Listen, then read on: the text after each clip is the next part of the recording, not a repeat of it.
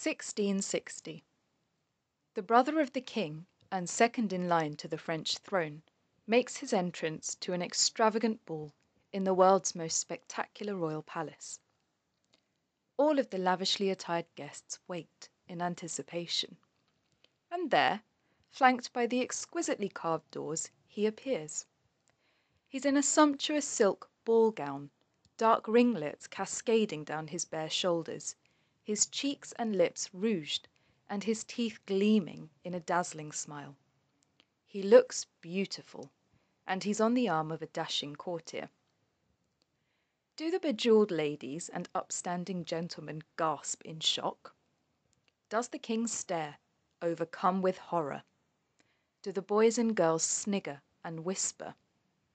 No, for this is no major scandal by the standards of the day, because this is Philippe I, Duke of Orleans, brother to King Louis XIV.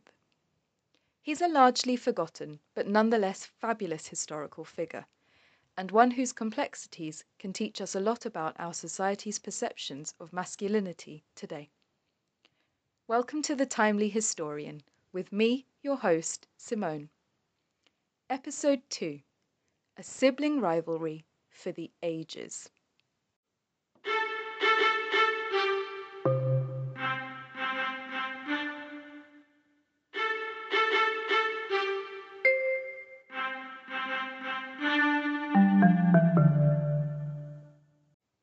1640, Philippe was the second son of the French King Louis XIII and Anne of Austria. His older brother, Louis, had been born two years earlier, and because Louis was his parents' first surviving child after twenty three years of marriage, he was considered a miraculous gift from God.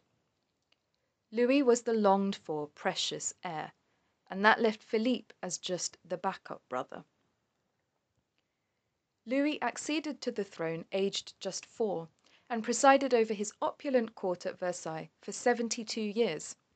He was revered as the Sun King. He remains to this day the shining example of European absolute monarchy. Philippe, though, known as Le Petit Monsieur, and later as just Monsieur, occupied a much more ambiguous role, and one which he struggled to fulfill for his entire life. Though he towered above all of the people of France, he had always to kneel before the king. The brothers' childhood was spent in the midst of the Fronde, a series of civil wars during which the royal family found themselves in real and grave danger. Their mother and her chief minister, Cardinal Mazarin, were acutely aware of how catastrophic regal infighting could be, and were concerned that sibling rivalry would eventually bring about the self destruction of the monarchy and the ruination of France. So Philippe, a bright and vivacious child, was purposefully brought up so as to pose no threat to his brother. For much of his childhood his mother dressed him in ribbons and frocks, and referred to him as "my little girl."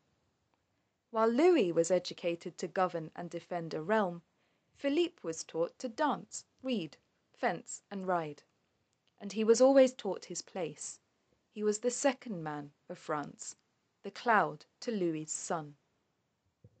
Philippe was naturally flamboyant and showed an early affinity for fashion, pomp, and ceremony. His effeminacy was encouraged by his guardians, keen to prevent him from aspiring to seize his brother's crown. During his adolescence, Philippe's homosexuality also became well defined and common knowledge, and court gossip linked him to a string of handsome young men. This was not to say that Philippe was unwilling himself, or deemed incapable by others, of doing his princely duty and marrying, in order to strengthen France's overseas alliances and produce the next generation of the Bourbon dynasty. Louis was careful to keep his brother financially dependent on the crown, and at the age of twenty Philippe was married off to Henriette, the sister of King Charles II of England. She was a beautiful and charming socialite, and the couple went on to have two daughters. But it was a stormy and perhaps loveless marriage, and Philippe was humiliated when rumours abounded that Henriette was having an affair with, amongst others, his own brother. Yet, as always, Philippe was forced to submit to the king's will. After Henriette's sudden death at the age of 26, Louis arranged for his brother's politically useful second marriage to Princess Palatine Elizabeth Charlotte. She was a more down to earth character who avoided courtly scheming, and she bore Monsieur three more children. Philippe's marriages did not, however, prevent him from conducting affairs with several male lovers too, most notably the Chevalier of Lorraine, an attractive, intelligent, and unscrupulous man, with whom Philippe had a notoriously tempestuous relationship. They were enveloped in high drama, glamorous parties, jealous rages, and treacherous betrayals. They were, however, the loves of one another's lives, and Monsieur's passionate romance with the Chevalier endured for more than forty years.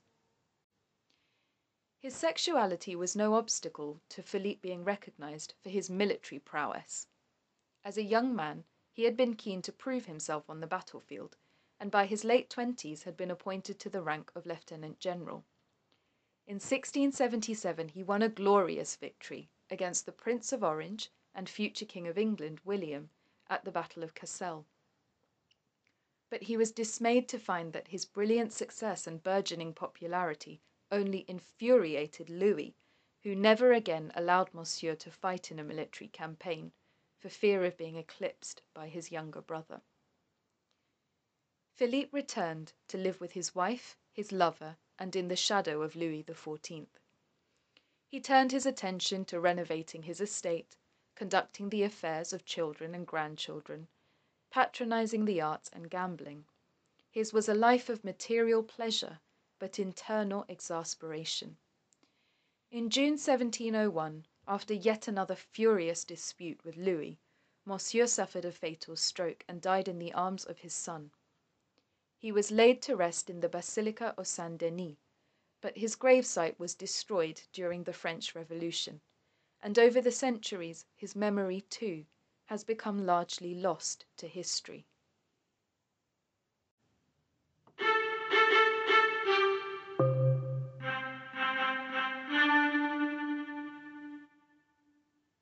So, why should Philippe matter to us today? He was a man of contradictions, a menacing threat to the monarch, and yet an unwaveringly loyal brother, an effeminate courtier, and yet warmongering commander, a promiscuous lover, and yet a devoted partner. Above all, he demonstrates how broad the definition of masculinity can be and has been in the past. Think back to the picture I painted at the beginning. How would we react if, say, a respected male politician or footballer attended a party in Philippe's get up today? Why are young men today made to feel that to be emotionally expressive suggests weakness, when the tantrum throwing Philippe was considered the most formidable threat to a king? Why is the acceptance of openly gay or transgender members of the armed forces controversial today, when Philippe's homosexuality had no bearing on his status as a fearsome military hero. So many of the attitudes about gender which we consider long standing and traditional are in reality undeniably recent inventions. So, if masculinity is a concept which has constantly shape shifted through history, what's stopping us from redefining it for our own world today?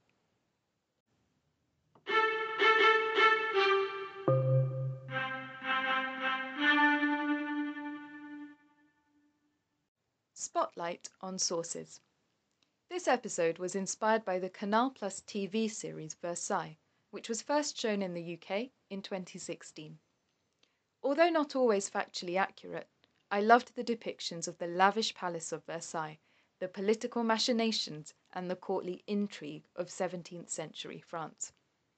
The show explores the fraught relationship between Louis and Philippe particularly well and Welsh actor Alexander Vlahos's interpretation of Monsieur inspired me to explore further and make this podcast. I highly recommend especially season 1, though please note that it's rated 15. There are some great sources dedicated to these historical figures.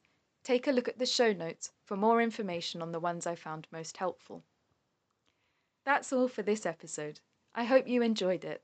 If so, please consider subscribing, sharing, or leaving a review. You can also let me know your thoughts on Instagram. I'm at the Timely Historian. Thank you so much for listening, and see you next time.